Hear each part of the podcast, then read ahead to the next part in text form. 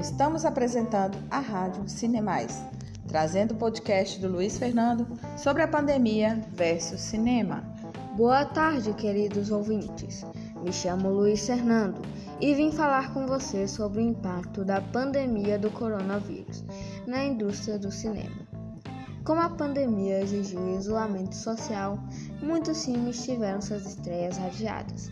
Outros pausaram as gravações que estavam em andamento, além do fechamento de milhares de salas de cinema pelo mundo.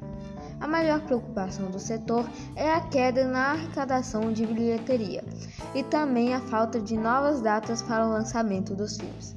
E isso está gerando ansiedade para os amantes da sétima arte.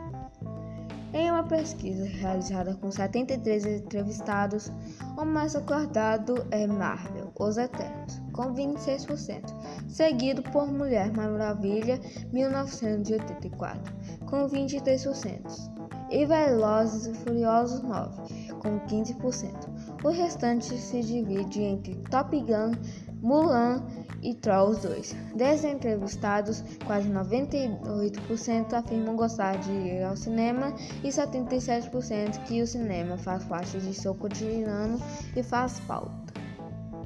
Esse foi meu podcast, espero que tenham gostado. Espero também ansioso pelo retorno do cinema. Obrigado.